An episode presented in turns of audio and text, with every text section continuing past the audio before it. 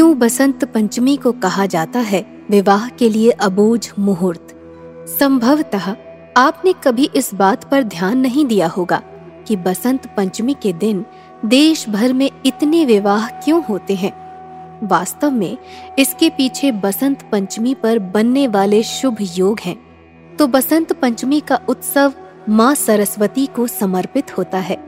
इस दिन माँ सरस्वती जी की उपासना की जाती है। और इस दिन को श्री पंचमी भी कहा जाता है। परंतु ऐसा माना जाता है कि बसंत पंचमी के दिन अबूझ विवाह के लिए सर्वश्रेष्ठ संयोग और मुहूर्त होता है। अर्थात, जिन जोड़ों के विवाह का कोई मुहूर्त नहीं निकल पा रहा होता है, वो बेझिझक बसंत पंचमी के दिन विवाह कर सकते हैं। सामान्यत वर और वधु की जन्म पत्री राशि और ग्रहों की स्थिति के अनुसार विवाह के लिए एक शुभ दिन निर्धारित किया जाता है। परंतु कभी कभी ऐसी भी परिस्थिति बन जाती है कि विवाह के लिए कोई उचित और शुभ तिथि निश्चित नहीं हो पाती है। ऐसी स्थिति में बसंत पंचमी का दिन विवाह के लिए उत्तम है। ज्योतिष शास्त्र में बसंत पंचमी के पूरे दिन भर दोष रहित परम श्रेष्ठ योग रहता है।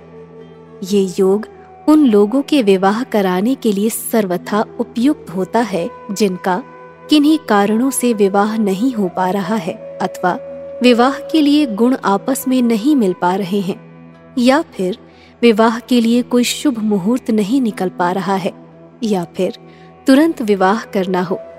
ऐसे सभी लोग बसंत पंचमी के दिन विवाह कर सकते हैं।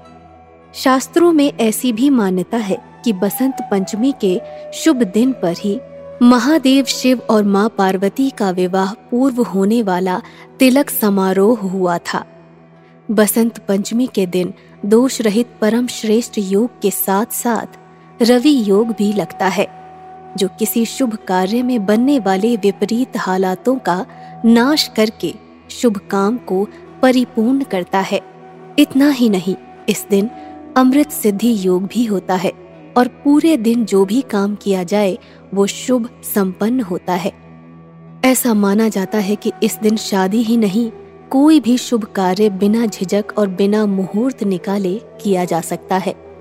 शादी ब्याह के अलावा मुंडन संस्कार, यज्ञोपवीत, सगाई, गृह प्रवेश, वाहन खरीदना, घर खरीदना व्यापार की शुरुआत समेत कोई भी नया और शुभ कार्य किया जा सकता है।